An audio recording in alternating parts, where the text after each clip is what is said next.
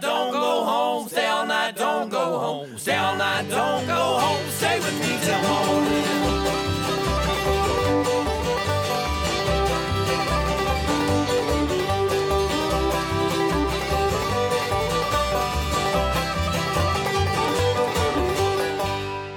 Hey, everybody, this is Nate And this is Justin. from Pert Near Sandstone, and you're listening to Road to Blue Ox.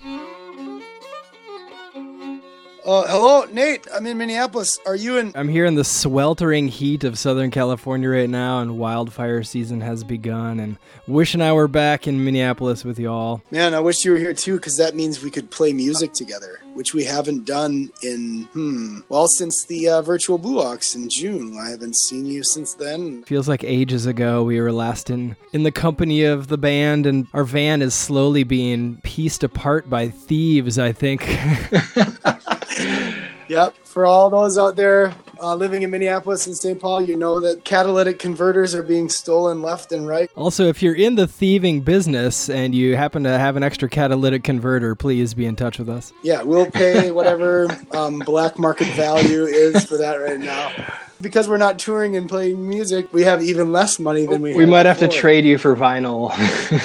Which has arrived. we now have our, our new album, Rising Tide, is available on our store at CD Baby and on our website. Yeah, that was that was a lot of fun being actually at the Whispering Pines campground, playing music with you guys. We played every song off our new album, plus some extras over the course of those two days. And I'm really glad that that whole virtual festival worked out and able to take the opportunity to continue doing virtual festivals now with a select smaller audience at the Whispering Pines, a little series of virtual Blue Ox music festivals. So we're looking forward to one this next weekend. So you'll be hearing this as the festival's approaching. It'll be broadcast again on YouTube and Facebook. Yeah, we got a good solid lineup. Basically, some Blue Ox regulars and people we know and love are going to be stopping by the Whispering Pines campground next weekend. Um, our good friends Feeding Leroy from Duluth, them Coulee Boys, Eau Claire favorites, Charlie Parr, Chicken Wire Empire, and uh, this podcast will highlight horseshoes and hand grenades. We're going to be talking to Adam Greuel here in a bit. He has been doing a lot of fishing,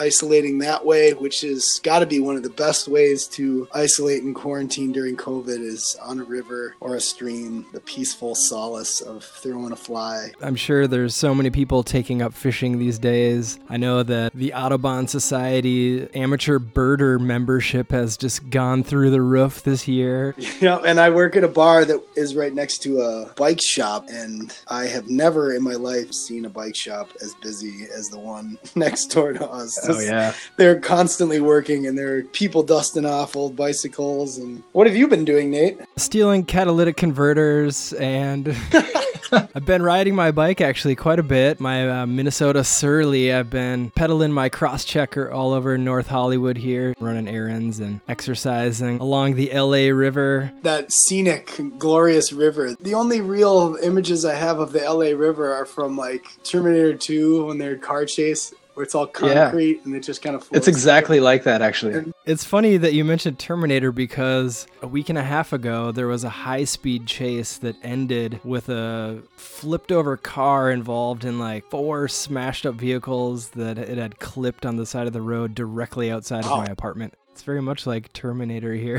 Yeah, post-apocalyptic hellscape. Yeah, I took a nice little vacation to the Sierra Nevada mountains, my annual backpacking trip. Uh, my wife and I and did a little fly fishing, did a little hiking, so it was certainly a well-needed rejuvenation of my spirit. Yeah, it's it's hard to find that stuff, and really gloriously, we turned to nature for it. And I I broadened our family circle up. Um, my mom lives near Lake Superior in, in Wisconsin, and uh, we just agreed to, to meet and just basically open up, and and we'd stay with her, and then I drive up to the lake. Just usually by myself, I go into Duluth and swim in that lake, man. And I can't tell you how great that is. That cool water, just like, oh man, Yeah. it's so relaxing, and it just like brings me back down to earth, you know, because like the shock of the cold water, and, and then like centers you and grounds my mind. I don't know. I need it. I need to get back up there again, but you know, things that'll have to be this fall when I'm trying to teach a kindergartner from home. yeah, right. Well, oh my god. Maybe you can teach him from Duluth. Well, I mean, that's part of the beauty of it is I can get out of here with him, and and as long as the internet connection's decent at my mom's, I can school him up there, and we can have that nature. Yeah. They live in 75 acres of woods as well, so I can isolate and. Oh my gosh, that sounds really lovely. It's a very strange time just in general, this pandemic time frame has just been a prolonged stagnation in so many ways and it's just it's evident on people's faces as you walk around the block Sometimes, if I'm in a good mood and I'm biking down the road, I'll even have a tinge of guilt if I have a smile across my face. I'm like, somebody's gonna be like, "What the hell is he so happy about?" You know, it's the end of the world, man. Uh, yeah, I'm, I'm glad that we were able to put out a new album. I'm glad the vinyl's being sent around the world. I'm I'm doing my darndest to write new songs and keep myself occupied, and it's one of the few things I'm good at. So it keeps my spirit strong. I'm gonna buckle down too and really start to try and write some more as well. One thing that my brother-in-law, he he loves playing covers and um, I played some music with him, and I realized that if I can't write my own tunes, I might as well just learn a tune that I love. And that might inspire you to tap into your own thing. Exactly, or just like a mix up, you know, to just shake it up a little yeah. bit. Yeah, I've been teaching my wife guitar, so it's prompted me to take up playing the guitar quite a bit more again, and that's you know, you come up with accidental. It's like I guess that's why I have a stack of instruments next to me right now. It's like I can just sort of choose one and fumble around until I land into something I like, and Yeah, that's maybe that's that's maybe my strategy of songwriting. oh, that's a good strategy, though. I mean, really. When you're musically atrophied or you don't have an idea begging your attention, you can create something out of the void. So I guess that's my solution to writer's block. Well, let's jump into some music. We'll listen to a part of a track from Wisconsin Homestate Heroes Armchair Boogie, who will be playing at the festival on Saturday. This is from their album What Does Time Care, a track called All My Friends.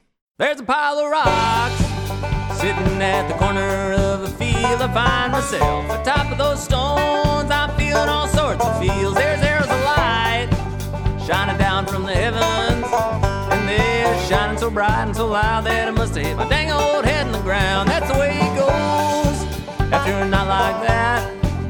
Yeah, last thing I remember, I was plucking the banjo. We were having all sorts of laughs. Would do that to myself? Why would I drink my night away? Oh yeah, that's right. All my friends, they told me to do it. All my friends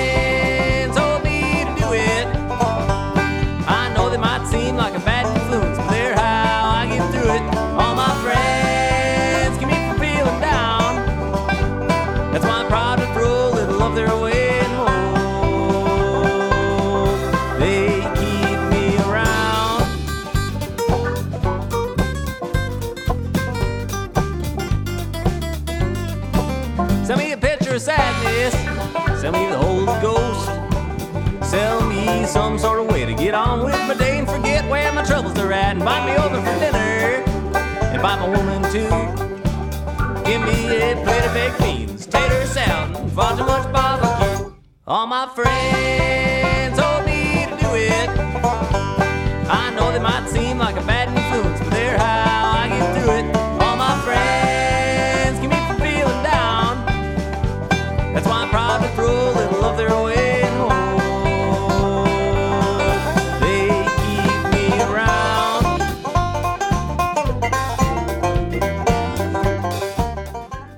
Yeah, I should mention also that I'm going to be emceeing these things, and next weekend I'll be I'll be down there in Eau Claire playing host and uh, welcoming all of our guests to the stage and to the campgrounds, and actually be speaking to an audience, live audience in front of us, which is going to be cool and weird, but really probably just uplifting, you know. Yeah, so there's, for those people listening who maybe are not aware, there is a limited amount of tickets released for the festival grounds that were uh, solicited to a very local community of Blue Ox fans. I know they're going to have all the precautions in place. They're going to have spray painted zones on the concert ground for people. Yeah, this is kind of a test drive to see how it goes and if it works well and everybody kind of abides by the by the rules and the uh, proposed regulations around the campground, then we'll do it again in September and October just to, you know, help carry Blue Ox forward because we obviously had to cancel this year's entire event and lost a ton of money and uh, we're just trying to recoup some of that while also giving fans an experience that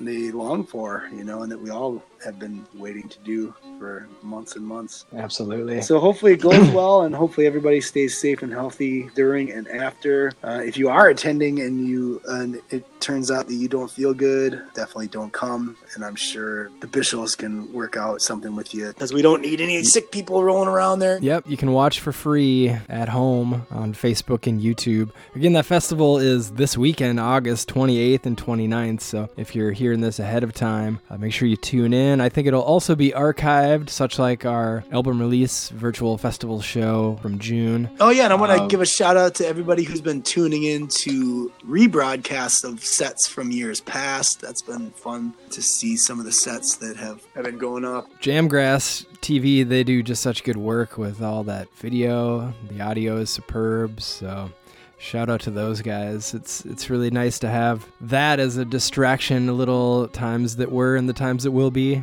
We're trying to keep this normal while also being honest with ourselves about how it's completely abnormal. Um, but hey, any kind of shred of normalcy will help us all get through this, and let's just hope that we can all stay safe until we figure out how to how to beat this COVID business. As you may know, our European tour was canceled this summer. We had an extensive route all over the Netherlands and Germany planned, and I'd like to listen to a segment of a track from Chicken Wire Empire right now, who released an album live from Deutschland, so they can project us there sonically. This is from a song of theirs called Joe Eddie.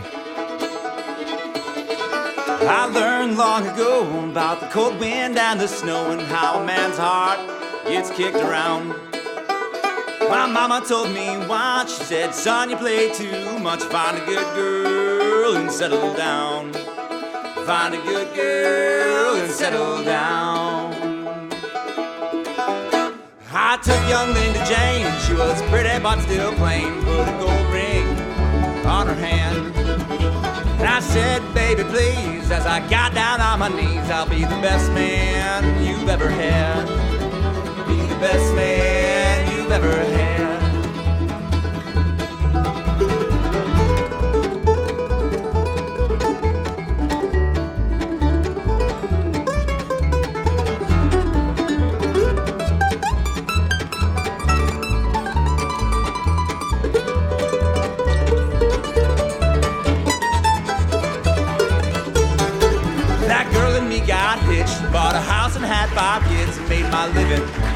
driving on the road. As I came home late one night, a shadow ran in the pale moonlight of a man that I know. Of a man, his name was Joe.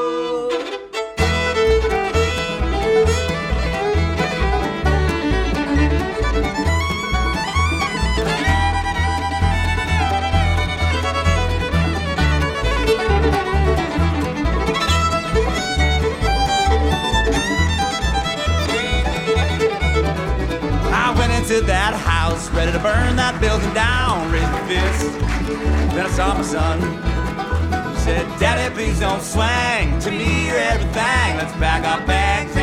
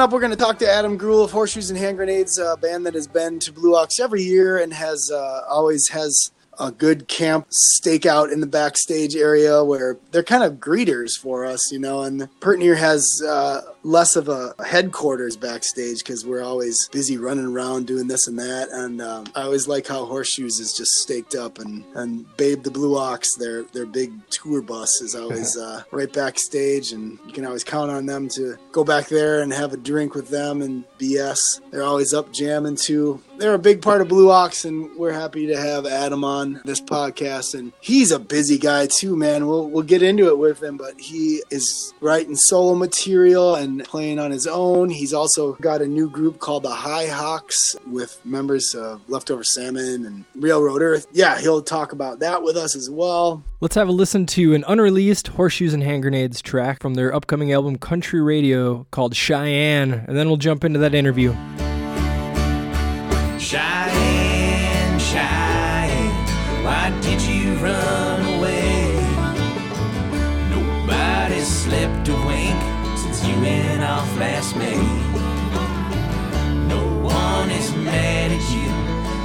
To understand. We all just miss you, Cheyenne. Use the fireflies for light when stars are under covers. When it's time to get a move on, you don't know where to.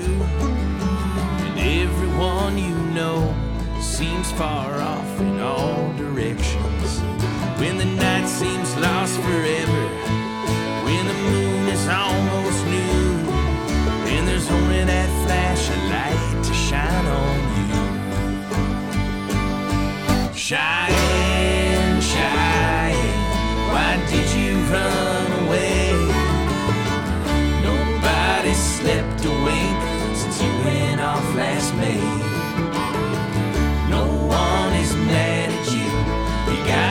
understand. All just miss you, Cheyenne. Remember your home when the world seems darkest, when horizons are shrouded, when there's nothing green in view, and your mind is all caught up in a million directions. When everyone's stranger, when they treat you like one too, let the memories of your family shine on you. Cheyenne,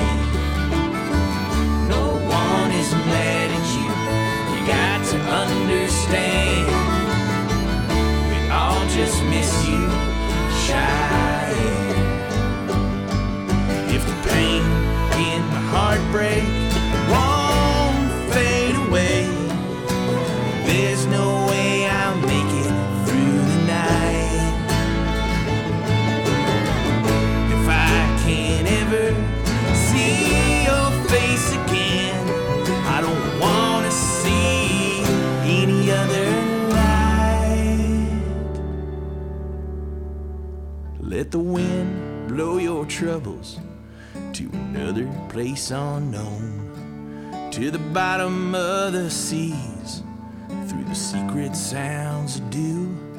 And if you can't imagine how things could ever get so dark, when the sun offers no light, when you haven't got a clue, let the wind be your guide, the skies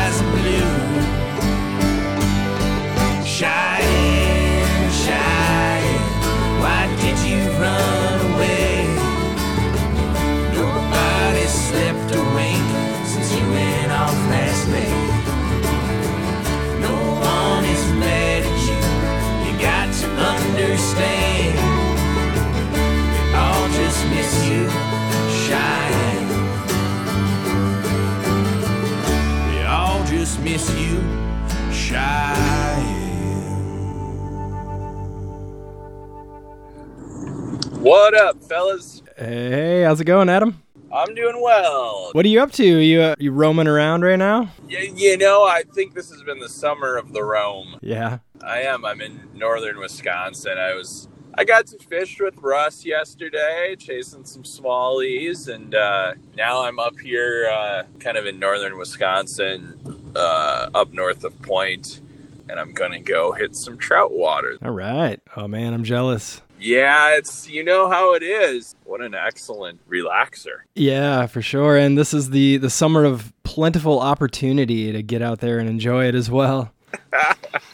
True that. So you've been um, busy. You've you've even amongst the uh, the odd times that we're in, you've been getting out and playing shows. You've been doing solo stuff. What what have you been up to lately aside from trying to catch some fish? Well, you know, I've been trying to focus on writing, really. Yeah. Um, early on, you know, in this pandemic, I, like everyone, was just really just rattled by anxiety, you know, and um, Yeah. I Still am over here. Yeah, and there's still that going on for sure, but I've sort of tried to put it into certain avenues and I I did like identify that initially. Like, okay, what is going to keep me from essentially going crazy? And, you know, I it's music and nature, you know, some Yeah. juxtaposition of the two. So, I started working on a solo album right away. So, like the first month basically it was just me pounding out a solo album from like a makeshift home studio. Ended up calling it Quarantine Tangerine.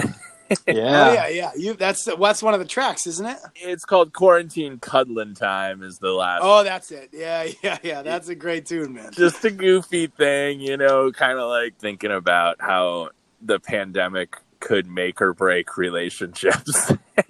It's a very real thing. Yeah, it's a great reflection. I had a friend of mine ask me, she's like, uh, so, you know, are you guys going to be one of those couples that's stronger after the uh, quarantine or are you guys going to right. be getting a divorce?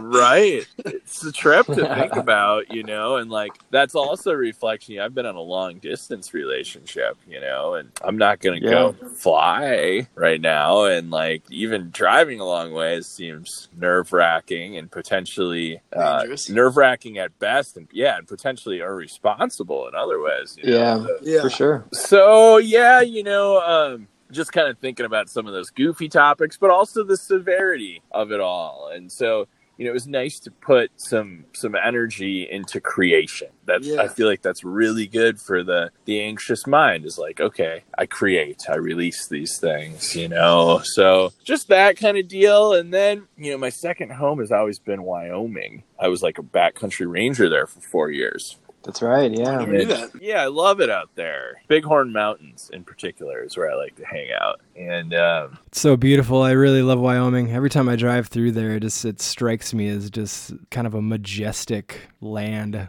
isn't it? I know. Yeah. Also, like, sort of enigmatic and, like, desolate, too. Yeah, yeah, it does. It's got like these wonderful, lush, crazy features. You know, like Bighorns, or Yellowstone, or, or the Tetons. You know, Oh, the uh, Tetons, Yeah. yeah. but then it's got these crazy desolate flatlands which i've also found beauty in you know and then these red Oh, rock yeah. these red rock canyon desert things that are going on out there so i just love yeah, it or when you when you do like the South Dakota to Colorado swing with the band, we always drive through that southeastern corner of of Wyoming. yeah and there's like literally nothing there there's like a town every 100 200 miles i feel like that's a spooky section it also has some like posse comitatus stuff going on Oh, like yeah. some like real like kind of crazy oh that doesn't surprise me super anti-government stuff. Like I remember learning about that when I worked for the Forest Service because Wyoming's license plates are numbered and it tells you what county they're from essentially. yeah So we were to memorize the numbers of those counties over there because it was likely like there's so few people it was likely that they would be extremely anti-government. We were to not make contact with them right because you're the feds because we were the feds. you know, it's goofy. I was federal officer A four two four eight seven four. did you ever have a run-in Not with that situation. I did have a couple. I mean, I wrote a lot of tickets when I was there. I was I I would hike, you know, 12, 15 miles and you couldn't have fires back there. You know, that Oh, was the yep. main thing. And, you know, that's kind of part of the the nature tradition to have a fire at the end of the day. And some people you know, really wanted to break that rule. And I, of course, believed in it, in enforcing it because really it was detrimental to the krummholz up there. yeah, know? it's conservation of the wilderness. Yeah. yeah. And, you know, people have to burn things, you know, and you shouldn't burn krummholz that have been there for a couple hundred years and are like three feet tall, you know. right. Yeah. Short growing season, you know. So it was an interesting little gig out there, but you know, reminiscing about that during the pandemic, I was like, you know, can I solo travel to Wyoming safely and like, you know, is it responsible to do it? And I d- ended up deciding that it was okay and we played a show Horseshoes did down at Driftless Music Gardens and I kept it kept it together and I took off that night right after the show. Blasted clear to Wyoming on the 4th of July and stayed ended up staying for a month and a half just living out of my tent. Oh, wow. that's awesome. Yeah. Kind of yeah. crazy. So when I was there I I had the idea that night when I was driving out to that I would write a book about the travels because it was kind of a unique time period, you know, with Absolutely. coming from Wisconsin where you kind of have like a 50-50 it's a swing state so you know, from a political side, you kind of have several different perspectives going on as it relates to, you know, what the pandemic means to society. And then you go to a place like Wyoming, which has this kind of rugged individualism thing going on, and you see how they react to the pandemic, you know, with a lower population density. I was like, you know, there's so much going on right now in this time and space. It might be a cool time to write like a little book as sort of a time capsule, so to speak. Absolutely. Yeah, just capturing the character of these locations as you're passing through them and reflecting on it is I, I think that could be a, a pretty good read. Dude, that's the idea was like I'm gonna have these bizarre interactions probably with people. Yeah. Of course I did. I mean, I'm driving out there the entire time I'm thinking about this pandemic, you know, and like maybe my mind drifts elsewhere, but the broad general perspective is like, holy hell, like how long is this gonna go on? How long will it be till, you know, we can go play a festival? I mean, you guys know how it's been with that sense of confusion and like do you do drive-ins? Do you, you know, all that kind of stuff? And um, thinking about that, and then I show up and pull into Ten Sleep, Wyoming, and go to this brewery. I was like, it's a brewery in the desert. It's all outdoors. I was like, I bet I can go there and feel. I'll feel it out, see how I feel. Well, of course, I felt terrible because nobody even believed that there was a pandemic going on. Yeah. So, so that got scary like almost immediately. But I'm like fretting about this thing, and I get out of the car, and I kid you not the first two conversations I have at a distance, the first one is about this dude who really wants to find gold. and I'm just like, whoa. A prospector, eh? I, yeah, I'm like I can't believe that this is like what this dude's thinking about right now. It's like going and finding gold. So that was kind of a trip. The second one was this dude who really wanted to date younger women. and I'm just like, what is like, I'm like, it was that, it was after the conclusion of that little conversation that I was like, I will go where people are not. and so I left that night, even though I had driven all the way to Wyoming, I left the place that I had landed to go to a canyon where I knew no one would be. And I drove to the canyon and that's where I slept the first night in Wyoming. That kind of starts this, this whole concept of this book and this yeah various well, perspectives. Yeah, what a trip! Those guys gave you a pretty good jumping off point. I'd. I know it's like this is what you dudes are thinking about. Like what on earth? I mean, there is like across the country, it's like a stark difference. You know, really a pretty big urban rural divide, and then like like you said, where places where there's a low population density, it's like it just doesn't even exist at all. Yeah, it's and it's it's not even like in some people's sense of consciousness. Right. For mm-hmm. me, it's you know you think about it at least once every hour. You know, oh, yeah. it's affecting. Yeah, it's affecting just everything in your life to a degree. Yeah, like you know, stopping and it's hard to travel because traveling means you got to go to a gas station. Yep. You know, and that's one thing that's been a little weird. I found a found a lot of dirt roads to stop for uh, for restroom breaks. Oh yeah, yeah, totally. One of the joys of being a dude. It doesn't yeah. really matter, right? So yeah, man, it's been it's been fun. It's been uh you know a unique opportunity to try to see some light in uh, what's been a you know pretty dark time you know in the history of the world and you know I think we're we're tasked with you know that fine line between honoring what is a difficult and severe situation while also like doing what we need to do to be productive humans or to be good for for society and good for ourselves and those we love and i think that it's just been a time of unique challenges in that way as individuals Absolutely. And it's been interesting to see, you know, how artists, how how our fellow musicians, you know, this whole pandemic, I think, kind of brings out the true character of people. It's it's kind of unearthed people's opinions and it's politicized things and brought like this heat to the surface that's maybe not been super apparent and and even with fellow musicians it's kind of interesting to see like how, how people are busying themselves when we can't go on the road we can't tour we can't play shows. So i'm glad to hear you're writing and like keeping you know creative productivity going. And i, I love to see people dabbling in other aspects beyond just the music with this creative power that we kind of you know have mm-hmm. It's so tricky. It's so tricky to harness it too, and and it, and and depending on the day, I feel like uh, witnessing other people's inspiration can either be inspirational to me or like detrimental to my insp- Yeah.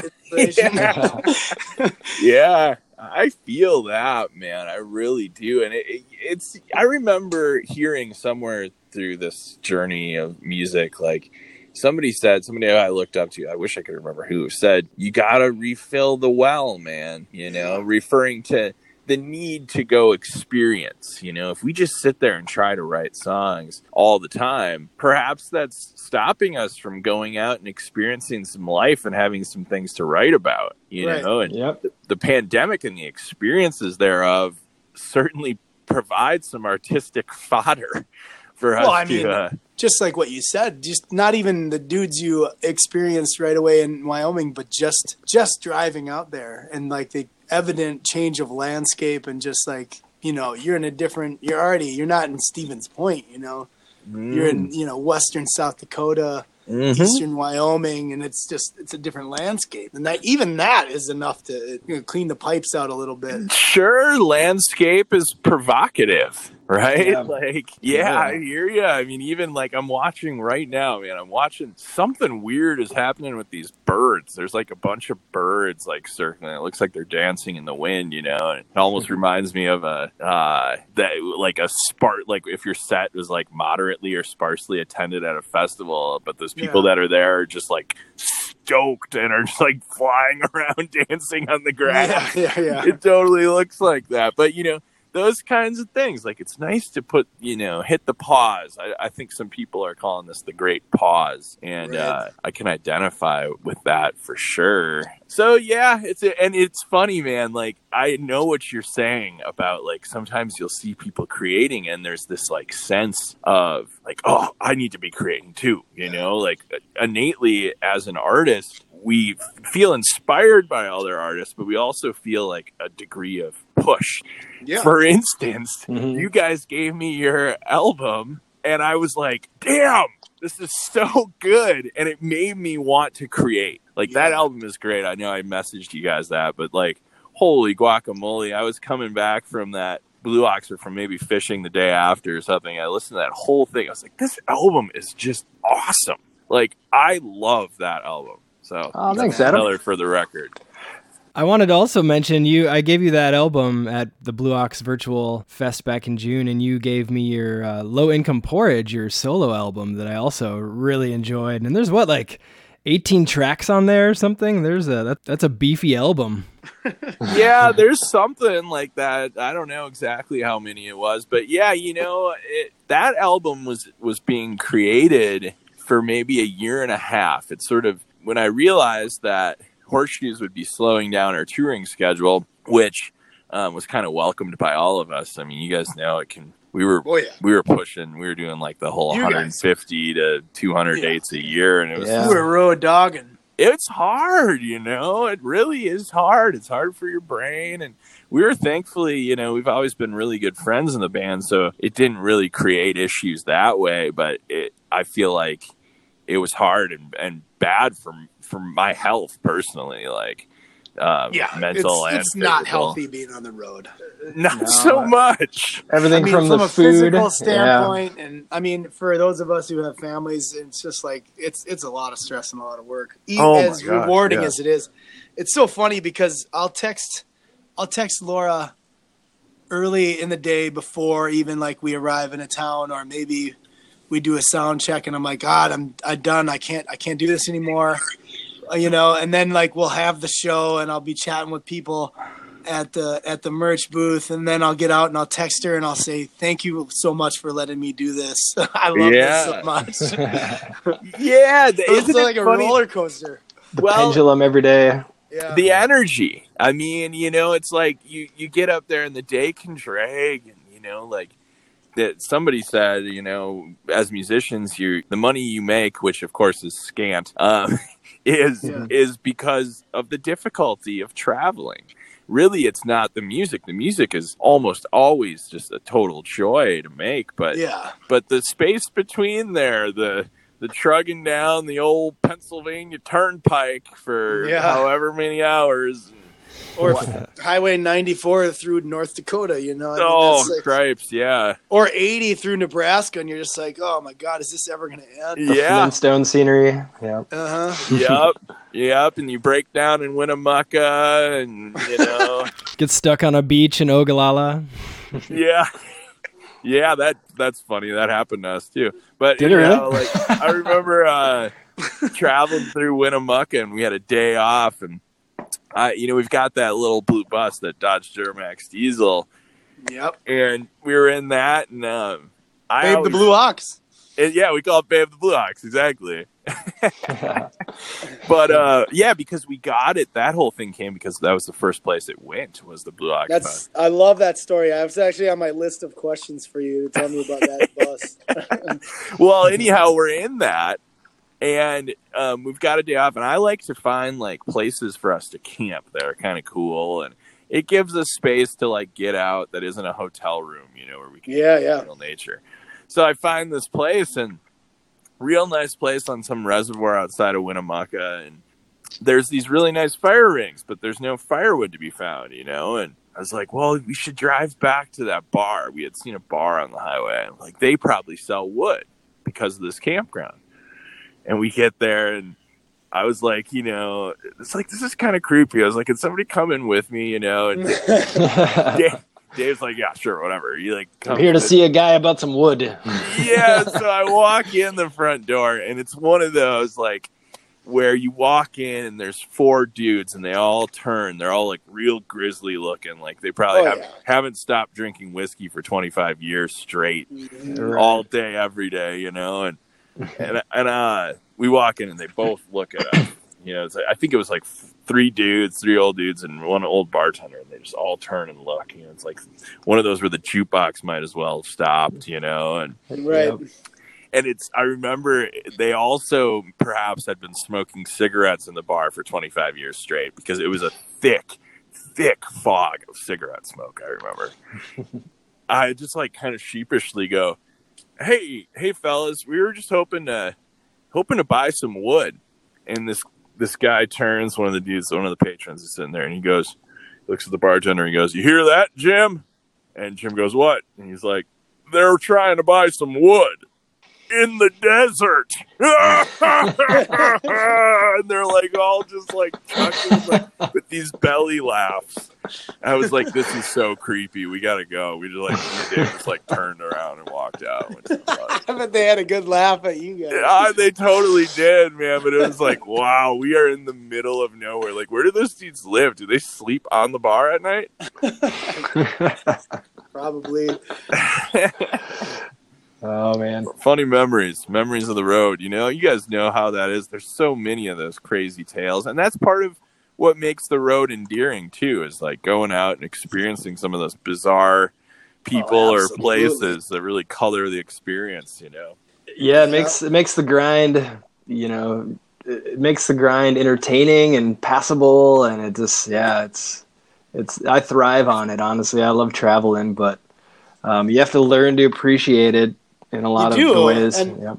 you know, in, in, in like contrast to, you know, like say, so Nate and Cartier and I are pretty like physically active, and whenever we get into a town, we it's like adventure team go. If we're not hitting the bricks, we're like finding a trail. Yeah. Whatever. And I remember Kevin early on when I joined the band. You know, I always have a lot of enthusiasm when we hit the road, and he cynically said, "Oh yeah, that'll that'll pass. You know, you'll get tired. you'll get tired of it." And I'm thankful and thankful to say I've kept that in my mind. And I mean, I I don't. It's not out of spite that I haven't gotten tired of it. I literally have not gotten tired of it because I always. It, it calls back to what you said about you know just the inspiration of it all, changing your changing your scene and just like getting out there to like it just it just helps your brain. I feel like you know to go out and, and experience new things and meet new people and just uh, certainly can can create a whole perspective perhaps or you know help to create a whole perspective right like well, yeah, and living need, that kerouac dream yeah absolutely yeah. and we all need to broaden our minds now more than any any time ever in our lifetimes you know True that. I mean, yeah, you know, you look at our issues right now with polarization and in politics, and you wonder if part of that is is you know not getting out there and experiencing some different micro cultures. You know, we've got the right. broad it's... American culture, but like, you know, what is it like to be a rancher in Wyoming? What is yeah. it like to live in the inner city of Chicago? Like, right you know and it's not that we get to fully immerse ourselves in these these things as traveling musicians of course typically we see the the surface of them and oftentimes we see the finest kind of area or part of something without you know getting into it and seeing seeing some of the difficult nature of areas which sure. yeah. which is interesting to think about you know me and sammy and, and horseshoes have often talked about that um, but on a surface level, we do get to experience some of these places, and it does. I, I feel like it helps to broaden our understanding of what oh, American yeah. culture is, you know, and the yeah. diversity within American culture, and thus perhaps give us the ability to see across the aisle a little bit better. Like, oh, right. I see why. I see why yeah. this is how this is. Like, I get it, you know, and that's healthy, I think. So, traveling, you know, certainly can be good for the mind. Empathy. Yeah, it can teach teach everybody empathy to a empathy. certain degree. We have a, a humongous lack of empathy these days. It's bad. That is the fun. really bad. Yeah, that's like fundamentally, probably to me, the most disheartening thing. And you know, we have to try to see across the aisle. Like that's what's going to make this this ship turn around. I think, but. Yeah, I don't know. We could go down the political thing, but I'll just start. Yeah, yelling. no, just I'll just start yelling about fascism well, we, uh, Nate and I have been remiss to even do a pandemic Blue Ox, Road to Blue Ox podcast just because it's going to go down that road, you know, we, like, we know it's without even trying. And are we beating are we beating a dead horse? But yeah, no, this this show next week has really inspired us to to do it again. And I'm actually I haven't told Nate this yet, but I'm thrilled that we are doing this because it, it, it is like a, a sense of normalcy for me. I've been feeling a lot of admiration towards folks that are using their creativity in this unique time to continue to to keep the circle unbroken you know to continue music and and to do it in a different way and to get creative. Like i love that you guys did that that virtual thing and people loved it. People were so stoked on that. I I was on my way home that day and I got so many messages on Facebook and text messages and stuff of people that were like, I really needed that. You know, right? Music yeah. really, really helps people. I mean, that's part of that's the biggest reason I think that I've always been attracted to it was my the way that music has helped me. You know, growing up and and struggling, you know, with depression or anxiety or or just life's tragedy and having music there as a, as a gentle friend, you know. Um, so I think it's important that we that we're creative uh, to to find these avenues. I mean, you guys, everything with Blue Ox has been so great for so many years, and to continue to be that gentle friend to, to folks who have supported the festival by doing these virtual things and and doing the event coming up this weekend. I think that that's really healthy in the same way that I think it's healthy that musicians are getting out there and doing the the the live streaming from their homes and and creating and writing music through it all like we we have to not allow such a tumultuous and difficult time to bring us down as a human collective. We have to take our skills and our our um, gifts that we have and still use them but rather just adapt to the to the challenging circumstances that are ahead of us. Yeah man well said. Yeah definitely. I mean it's it, it very much you know if you think back to mid-march and like oh there's like a there's a thing happening oh that's yeah. kind of scary oh. if you if anyone would have told me mid-march like hey this is going to go on until 2021 i think everybody would have just broke right then and there you know and like yeah. but uh but it, it really is a testimony to how well we can adapt and you know as as as a species we can kind of improvise and you know and, and alter a collective consciousness you know better in some than others but uh you know kind of to create a togetherness out of distance. And it's it's been inspiring in in a lot of ways. And it, uh, however also pretty hard in others. And right. I mean it, it's a unique opportunity for us to to start to make some of these changes that maybe we're aware of in life. Like you know we need to take care of fellow man. Like i hope that right. people that people are able to to let their um like sense of love and care for both the world that we live and for fellow man and take that that understanding and and do research appropriate research to cast the appropriate vote coming this november you know to to here, to, here. to vote in people that are reflective of our our sense of compassion for human beings you know i think that that's really really important it's something i've been thinking about lately but as you guys know it's an interesting circumstance that musicians have to you know we we maybe don't want to be too preachy about politics or right. you know but at the same time like i personally my heart tells me that i have a responsibility to remind folks of compassion and of love and how that can guide our decisions as individuals and i mean oh, right man. now we need that more than ever in this world you know yeah, I think it's it's a responsibility as um, somebody who's in a public eye with a with a voice. You know, I can encourage positive change and, and positive direction is is definitely something that there's an impulse to just let the good times roll and pretend like everything's honky dory, but there's there a little sure bit too is. much there's a little bit too much honky and honky dory.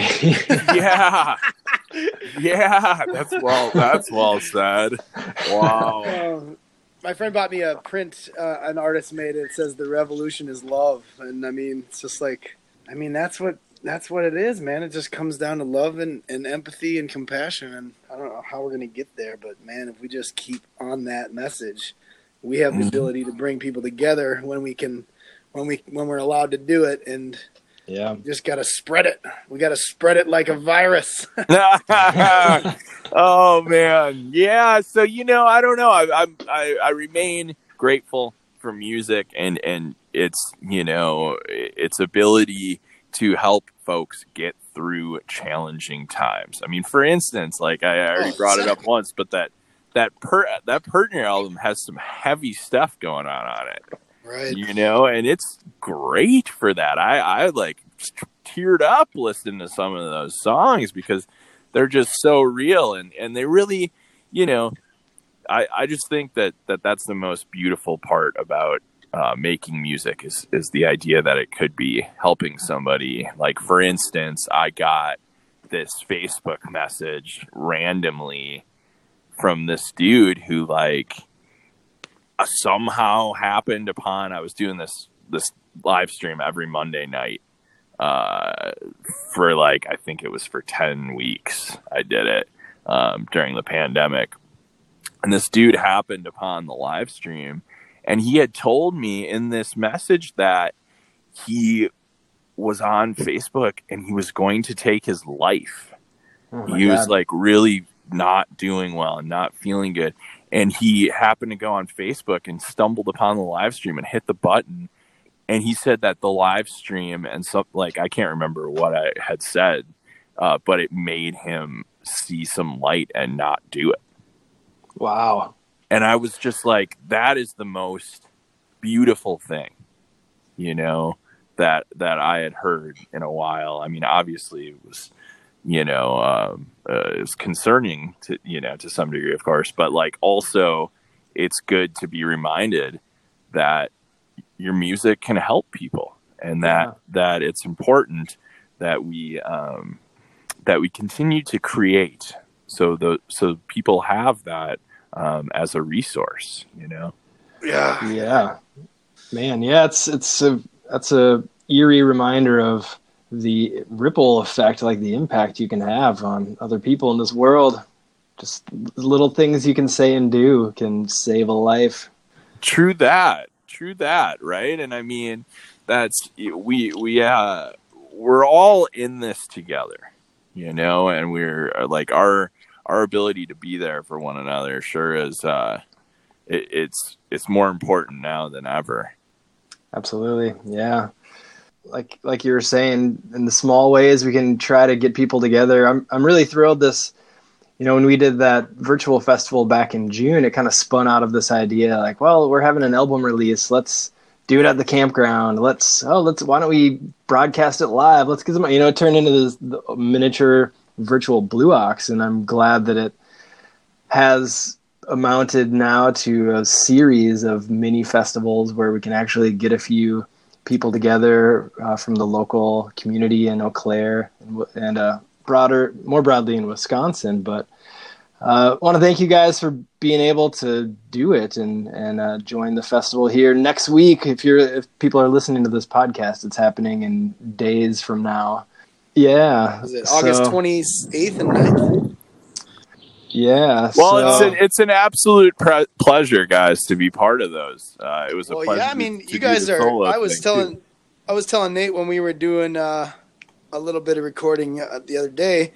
You know, you guys have been to every Blue Ox, and you often play the late night stage, and it's like you guys are an integral part to it. And even backstage, I say you're an inter- integral part to it because you guys have Babe camped out. I mean, a little bit different last year or the, the previous year, but in previous years, you guys are kind of like the backstage headquarters, you know, back uh, back by the, like, back by the food tent. Everybody knows they can stop into your little just campsite. There. Having way too much fun back there. Yeah, man. exactly. Yeah, if you ever need a, a shot or just a BS for a while, you know where to go. You know? Yeah, yeah. Well, man, it's like that's such a joy that that festival came to Wisconsin. It was like Wisconsin was ready for that festival, and you know, it really carried on a tradition. There used to be the old Mole Lake Bluegrass Festival, which yep. I hear great stories from like, you know, Ronnie McCoury and Vince Herman and,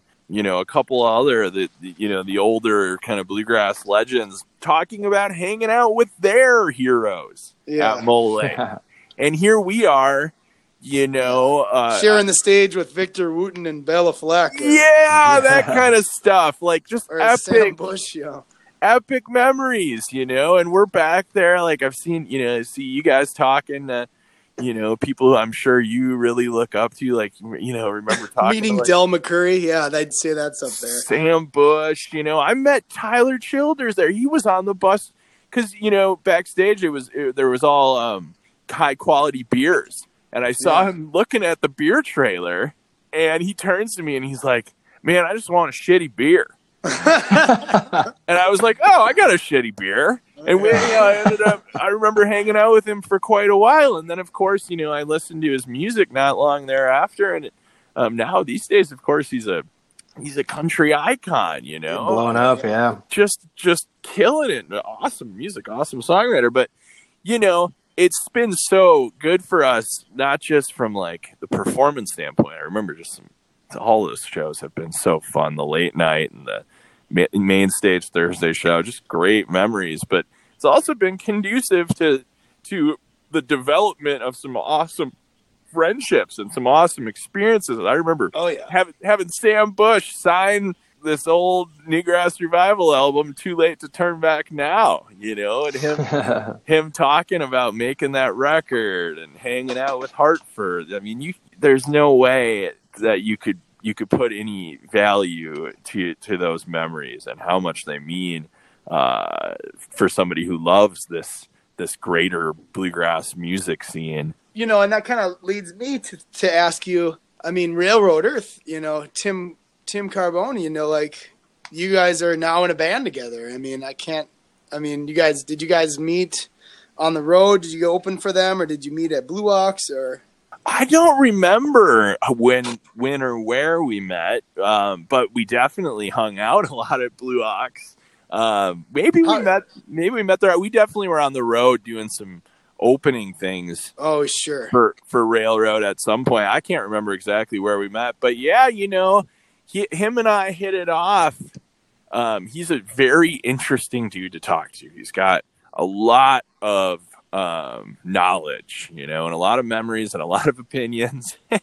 Sure. and uh, and so he's fun to talk to. But yeah, the High Hawks really kind of came from, um, you know, some of these road friendships that we're talking about, and you know, Chad Staehly, who plays keys in Great American Taxi and hard Hardworking Americans, um, you know, with Todd Snider and Dave Schools and Mhm.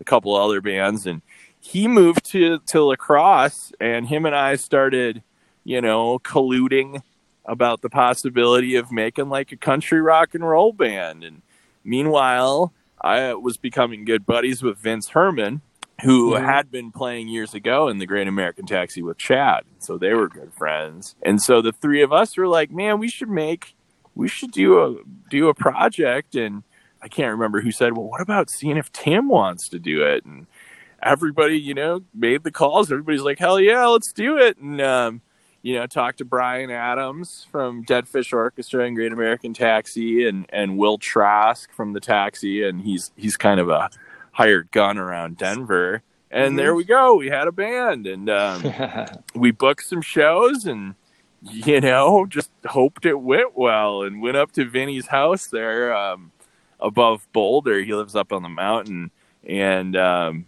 we hung out at Vince's house for like you know three days and made material and uh, brought we each brought songs and so we're doing all these original tunes and um, it's really fun to do to be making music with some some of my musical heroes who you know these guys hung out with like ah, like Vince tells a story about walking into a hotel room and it was Hartford and Vassar Clements fiddling and you know him going out and leaving leaving listening to that to go roast a doobie with uh Ramblin' Jack Elliott. what?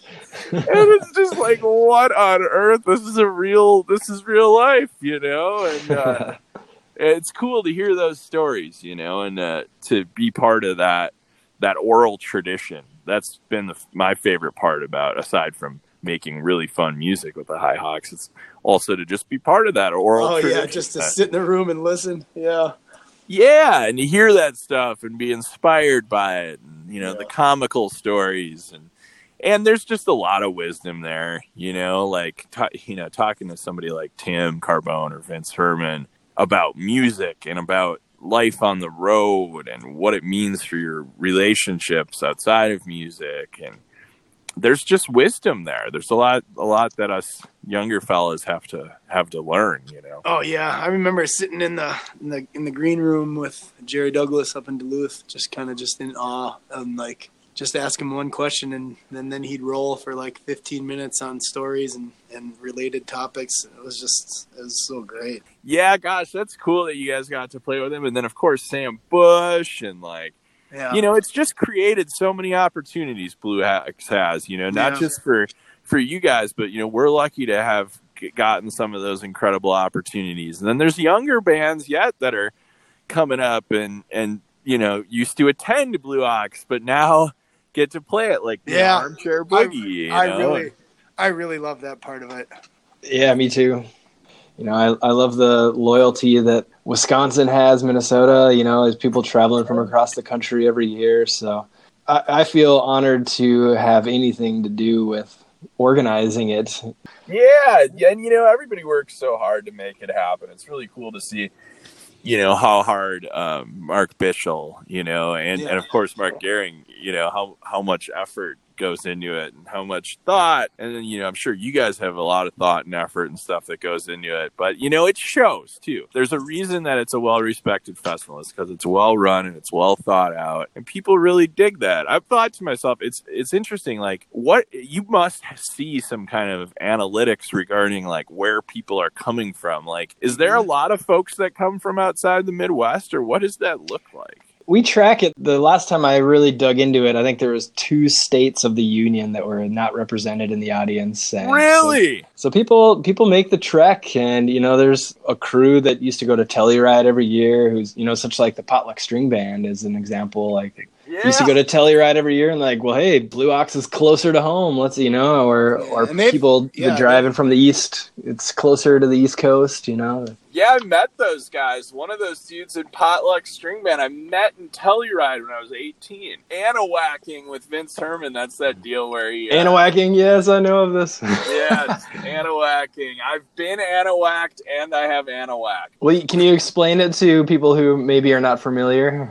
Yeah, so Anawacking, you know, it's a strange thing, and really it should be explained by the one and only Vince Herman. It typically occurs late at night with a jovial crew of merrymakers, typically led by Vince Herman from Leftover Salmon. And you basically go and you gather around somebody's tent, preferably somebody who you think may not be super angry that it's occurring per se. Yeah, right. I was gonna say Uh, that sounds tricky. It is it is tricky and it has angered humans, I know, because Vince has told me about this. But you know, there's a big group of merrymakers that kind of surrounds the tent and um, then proceeds to play the Anahuac song, which is it's a fairly obnoxious process. Uh, you know, I've got um, mixed feelings about it overall. Being somebody who requires a solid eight to ten hours of sleep a night, is that I have some empathy there for the Anahuac However, the Anahuacer sure has a hell of a lot of fun doing it. So, you know, well, I hope I hope to someday be Anahuacked and Oh. to also Anahuack. Wow, I will put that in the Anahuac bank in my Yeah. brain. Next Uh, time we can all gather at Blue Ox, I hope to be on that list. I'm telling Vince Herman about this so he can, because he, he should get you proper, you know? I can point out his tent. yeah. so, right. so Adam, before we, we before we round up, we always like to do kind of a little lightning round, uh, like a a series of questions that you can either answer quickly, refuse to answer, or expound on. Sure. Um, Love it. To start, how old is Babe the Bus? I mean, not to you. You guys have had it for like five years, but how old is that bus? Uh, it's prehistoric. Oh God, that's that is incredible. Yeah. it's got magical Well. I, I figured you you know when it when it enters the grounds, you can definitely see an aura. So that's Yeah. I was, I was curious about that. Um, kind of a burnt orange looking or yeah. yeah. Okay. Um, who drives the most? Well, these days we have our tour manager Lynn, Oh yeah. who okay. who frequently drives the bus. Uh, if it is a band member, it's it's either uh, it's usually Russell. Actually, he is a uh, bit ADD as we travel, unless he's sleepy, and so he likes to be engaged in something. I see. And then who Yeah. sleeps the most? I do. I know. Very quickly. you know that I've, I've got a thing where there's a little curtain even so i get a nice little cool dark holler back in there and i'll you know turn on some of that meditative sleepy podcast kind of stuff and just kind of zonker right out and i'll literally sleep all the way into the destination every single day Man, that is a luxury. I don't know if I can pull that off. Oh no, Justin's the driver half the time in our in our van. Yeah, and that is partly, Yeah. partly because of ADD and partly because I don't always trust everybody else to actually drive. So yeah well that's part of it i think for russ too and i mean i have had to surrender like that's one fundamentally intense and real feeling about the traveling thing is that you do put yourself in like slightly you have a slightly higher risk for being, getting in a car accident yeah, I don't think it's constantly- slightly higher. I think it's considerably higher. yeah i'm trying to tell myself it's only slightly uh, who is always yeah. late? Who's always late? Um, Sam. Yeah, you got to throw somebody Yeah. throw somebody under the babe bus there. Oh, I have to put a quick story on that. Go ahead. Sam has a fundamental difficulty with directions sometimes, like like north, south, east, west. Like, and I know this from backpacking with him. Mhm. It was like a, we were constantly arguing about the direction because he like gets backwards in his mind for whatever reason. It's just one of those things. And he called us once, and we were in a hurry. It was one of those days where things could not be late Right. and he calls me and he goes, "Well, I'm gonna I'm gonna be late." I'm like, "Dude, are you serious?" like like upset, you know, like this was not a good time to be late. He got on, he got off the interstate to get Culver's, which Oh no, and he got back on the wrong way. and drove like really, really far Oh. before he discovered that he had been driving the wrong way. And it's like, man, the dude cannot he he does not eat junk food. He's an organic farmer. But for some reason the guy cannot pass Culver's. like he he just like he loves the shit out of it. And uh, this time it bit him, you know. That leads me to another question in the lightning round. Then, so it sounds like you can't pass the Culver's without stopping. Then, what is the uh, preferred roadside gas station? And I'm looking for a very specific Wisconsinite answer here. Well, it's obviously quick trip. Thank But- you. but but on in the grand scheme of things, we do loves a lot because they got them roller tamales. Oh, I see. Yeah. See, this is this is Yeah. another window into the the less than glamorous life that is traveling on the road. Yep. So I, I don't know, man. Those those roller tamales, man. If there was one on my road in Stevens Point, I would be there for like, you know. No, I do I like don't the know. Loves. The Loves is a very, I mean, it, true to their name, they really do take care of you at a Love. They take care of you, and you know, QuikTrip i- is pretty awesome too. For you QuikTrip users listening to the podcast, one interesting thing that we discovered is that you can call QuikTrip, any of them, in advance. And any sandwich that they have available at any time, any food item that they have available at any time, you can order Yes. in advance. Wow, that's that's pretty If convenient. you call ten minutes or more in in uh, advance, That's uh, that's so that's the thing. that's very nice. I I hope that I've helped someone today in this podcast. I know the them Coulee Boys right now are yelling at the at the podcast saying, "Duh, we knew that for years." Yeah, they're like we've known this for years. They're like you silly Greuel.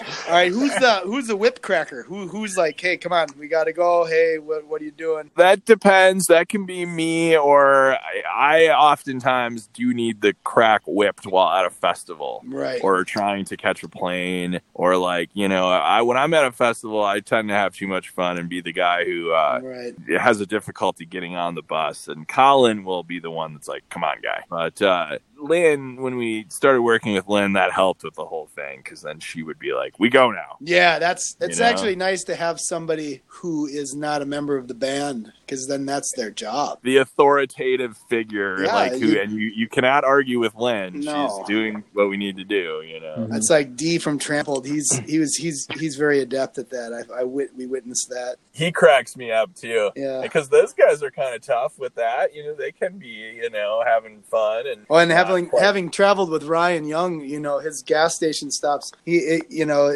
between the cigarette and the and the food inside and the bathroom, it's like we we're not supposed to be here for a half an hour.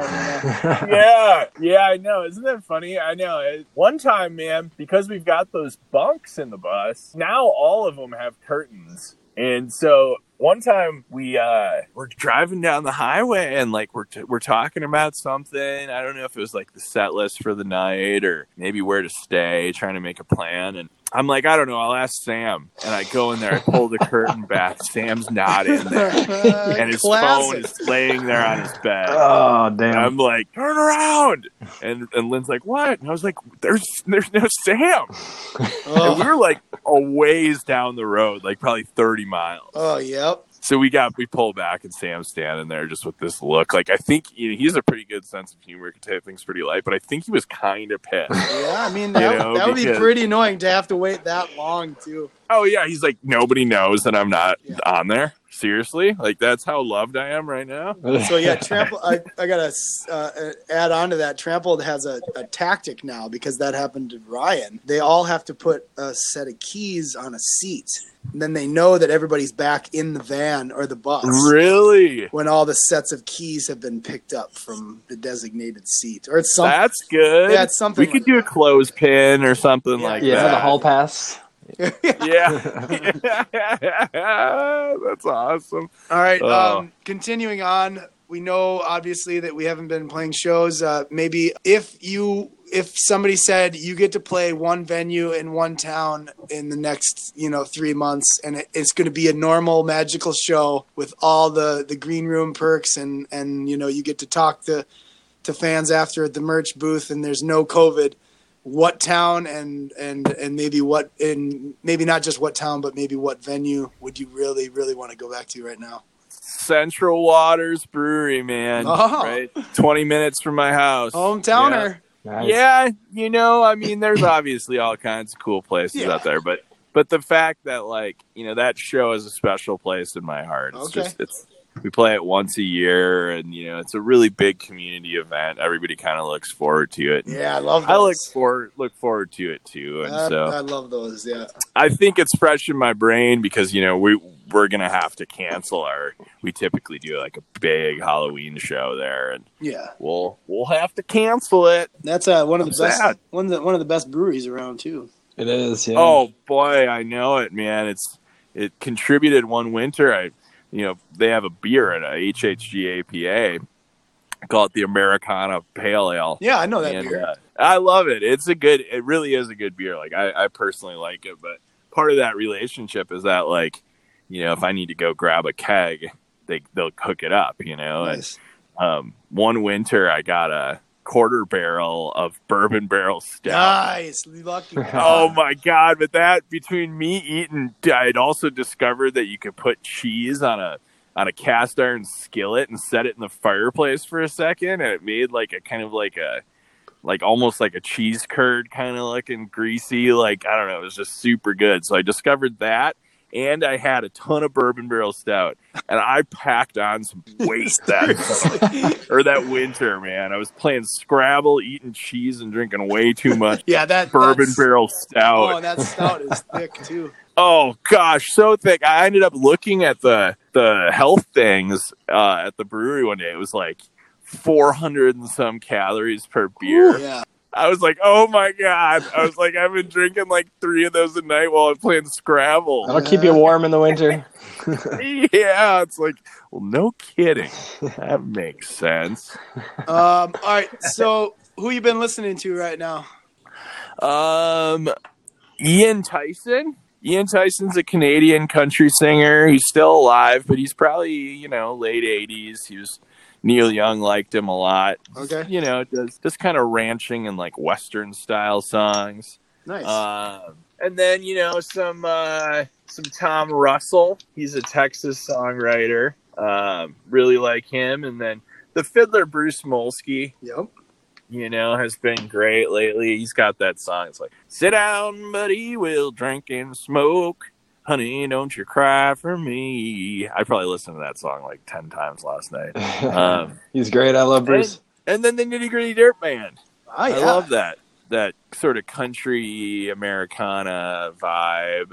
Um, you know, Guy Clark, another Texas songwriter. Yeah, one of my faves. And uh, yeah, so mo- that's that's mostly been my focus. What else? Oh, uh, Kris Kristofferson's his freshman record is like so so good. So that like hit Nashville hard, and that came out as well, didn't it? sure did because he's such a unique songwriter, such a poet. Yeah, kind of altered the country music scene after that. Sure did, sure did. What a brilliant brilliant artist. So you know, been listening to that. I was listening to some Parr, you know, some Charlie Parr. Uh, trying to think what else in the terms. I always like listening to Drive By Truckers. That was the show that I loved. I love that that show was at Blue Ox. Yeah. Uh, That was one of my favorite Drop. sets of of uh, Blue Ox history as well. and you know what else? I can't believe I haven't mentioned this yet because this is probably what I'm listening to the most.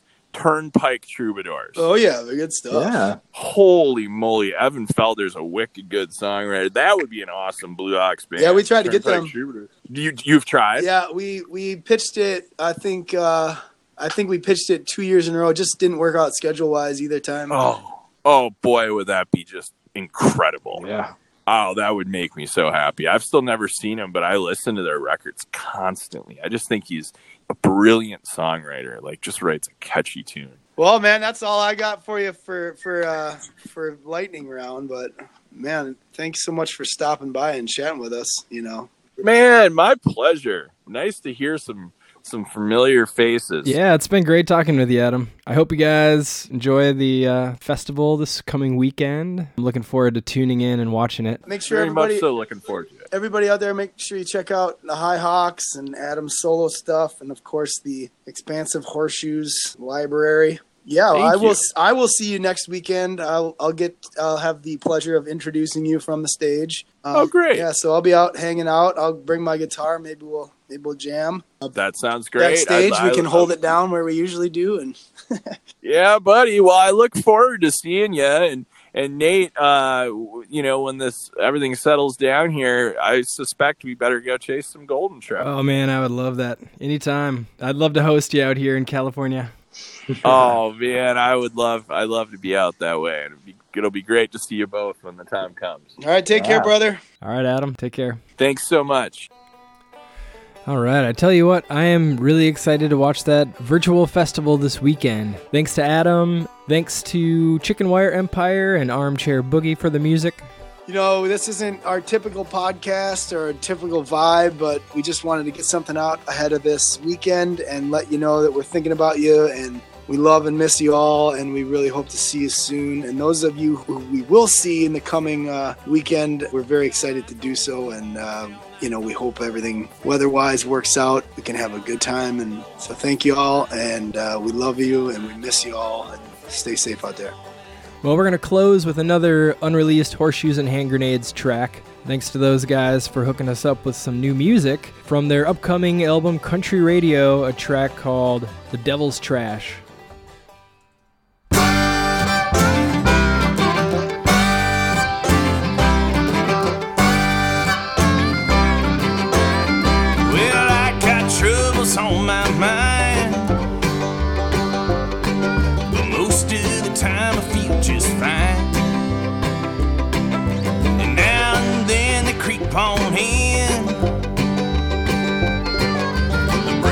Curse hits my heart again.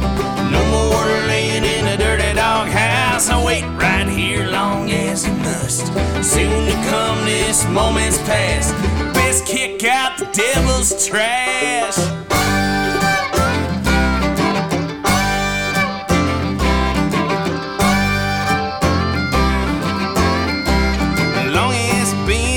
My mind.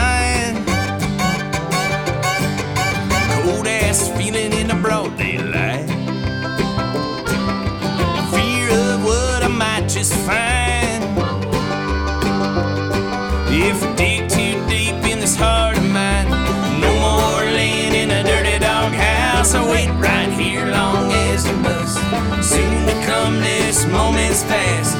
Best kick out the devil's trash.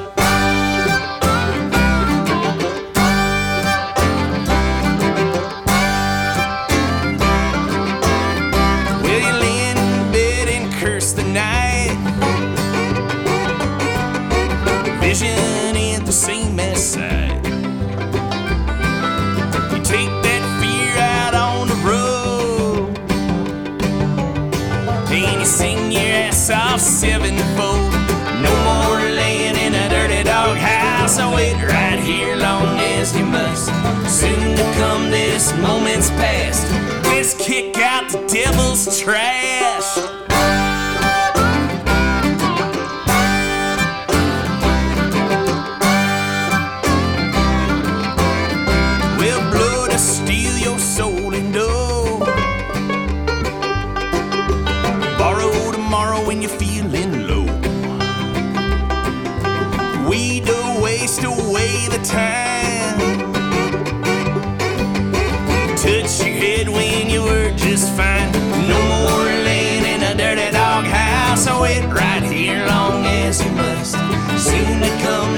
Moments past.